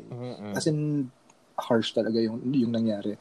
Pero nung Mm-mm. nagpunta kami nung burol niya, tapos nung lumu- nagpunta kami somewhere para mag ano, pagpag. Tapos may may dumapong ipis dun sa isang kaibigan namin. Kala ko paro-paro. Hindi, yun nga. Yun nga yung joke. Tapos parang, VJ, ano ba? Bakit? Tapos, okay. Tapos yung tawa na mapupunta sa ano, sa lungkot. Pero, pe- pero ang weird niyan, hindi lang ba natin napapansin? Kasi, to- totoong kapag may, may memories ako nung bata, na totoong kapag may namatay, biglang merong malaking paru-paro dun Yup. sa... Mm. Bakit? I mean, hindi lang ba natin napapansin na may paru-parong malaki sa ibang araw na walang patay dahil walang Hindi yata. patay? Hindi ko makapansin mo naman lagi. eh. So, so, anong meron sa mga ano na ito? So, bak mukhang, mukhang ito yung the meaning of Mariah Carey. Kaya, Kaya nata, my God, last week natakot ako kasi may dumapong moth dito sa bintana ko sa 37th floor. So medyo kinabahan ako dahil, oh my God, sino to? Oh, na to. lume-level up na sila. Gentrified na, no? Oo, ang, ang taas ng narating niya. Hindi, yun nga. Kaya nga parang hindi to, hindi to random, no? Kasi pumunta talaga siya dito. So, medyo kinabahan ako. Tinext ko yung mga kilala ko. Ah, Anyway. So, ibig sabihin, lumaki ka na hindi sanay na pumupunta sa sementeryo pag undas. Hindi pa ako nakapunta ng sementeryo. As in yung, Oo, pag, eh, sa, pag, as in yung sa, well, nakapunta na ako pero sa ibang Hindi, tao. hindi, hindi ba part yun ng ano? Hindi kami sinasama eh. Hindi kami sinasama. Yung mga bata sa amin hindi sinasama. Tapos Oo, ayoko.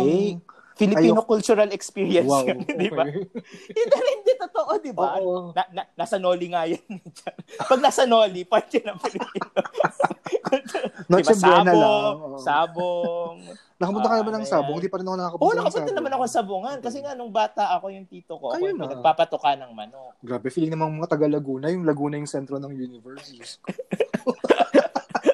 Hindi, pero ibig sabihin, nung, nung ano kasi, pag sa Ondas, parang memory ko talaga, no, noon kasi sa ano pa, eh, public cemetery pa kami Mm. talaga pumupunta. So talagang, yung tumutuntong ka sa puntod nung iba, tapos wala na Mm. kayong mga pwestuhan. Pero, yun din yung isa sa mga, parang mas masaya nga siya in a sense sa Pasko dahil, alam mo yung nung bata ka na, gusto mo lang yung may mga gabing experience na nasa labas ka. kasi, Mm.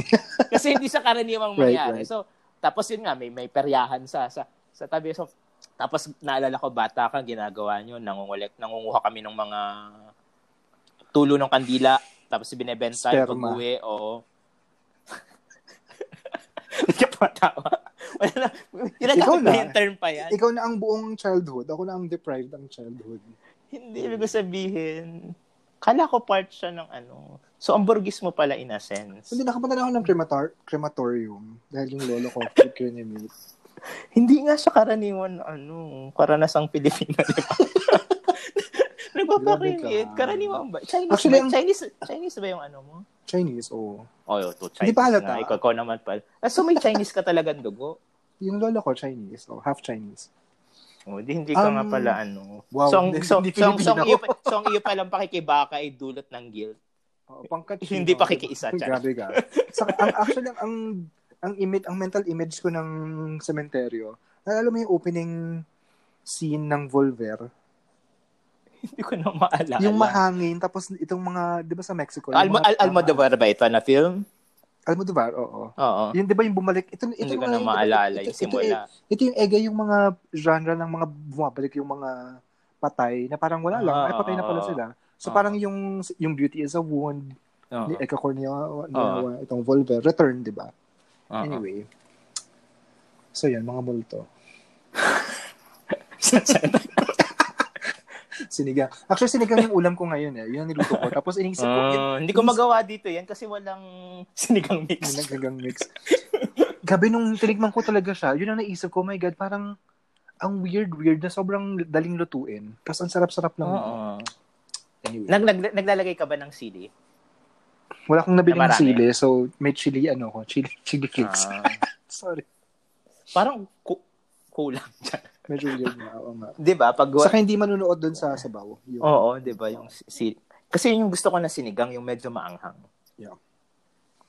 Well, yung maanghang naman kasi in general ay nakakaganang kumain. Ba't di ka magdala ng, hindi ka nagdala nung umuwi ka ng sinigang mix? Ko, pag uwi ko talaga at pagbalik dito, ang una kong nasa isip, sinigang mix. Siyempre wala yung pagkain ng ano, hindi pagkaya ng nasa isip ko pagbabalik dito. Ah, okay. Nalilimutan ko yung mga yan. Pero next time talaga kung uuwi ako. Pero parang uuwi ako dyan, tapos na ako dito. Shit, true. Walang Filipino store dyan? Meron, pero ang layo. Pupuntahan mo pa. Okay, okay. Tapos pagpunta mo dun. Ano? Although pag minsan nga, nagtatempt ako, pupunta lang ako na bibili talaga ako ng pansit canton. Alam mo yung mga ganun. Anyway, ano pag-uusapan natin next week? Yun. So, salamat sa multo-multo. So, ang topic natin next week, pag-uusapan natin ay tungkol sa hayop. So, tao pa rin. Tao pa rin. Okay. At sige. libog pa rin ito sa charot. Oh my God. No. No. Okay, anyway. Okay, sige. Game, game, game, game, game. Speaking of Alvin Yapan. ang iniisip ko, eh, sige, pag-usapan na lang natin. So, Okay. text Okay, later. sige. So, okay, salamat. Ingat Salamat, dyan. Egay. Oo, bye-bye. Alam. Good luck. Oh, mabuti ka pa nga may nakikita ka ng tao dyan. Dahil makakagala na. Okay. As in, sige. wala nang, walang naninita kapag gumagala. Hindi pa rin ako nagpo-post sa ano, social media. Oh my God. Bawal bang gumala? Hindi naman yata, di Hindi ba? naman, di ba? Pero frown Eh, kasi bukas na frown- yung- frown Hello? pa rin. Oo. Pinapapunta nga sa Boracay yung mga tao. True. Hindi kasi eight months na. I mean, parang harsh ng... Oo, eh, eh, eh, tama, eight months na nga. Pero, anong difference ngayon at eight months ago? In terms of yung estado ng pandemya. Wala naman. Parang Well, ganun pa din naman technically yung... yeah. Di ba? Pero, ah nakasanayan na yung mga harsh. Parang ganun. I mean, kanina, boom, nasa coffee bean ako kanina, tapos dumaan yung mangbabalot, yung suking mangbabalot ko. So, bibili ako ng balot. Tapos, lumabas ako ng walang mask. Tapos, syempre, nagpanik ako ng slide kasi parang, oh my God, baka limutan ko. I'm sure hindi slight yung panic mo. Hindi, Sumigaw si Julian. Parang, okay. anyway. Yun lang, sige. Okay,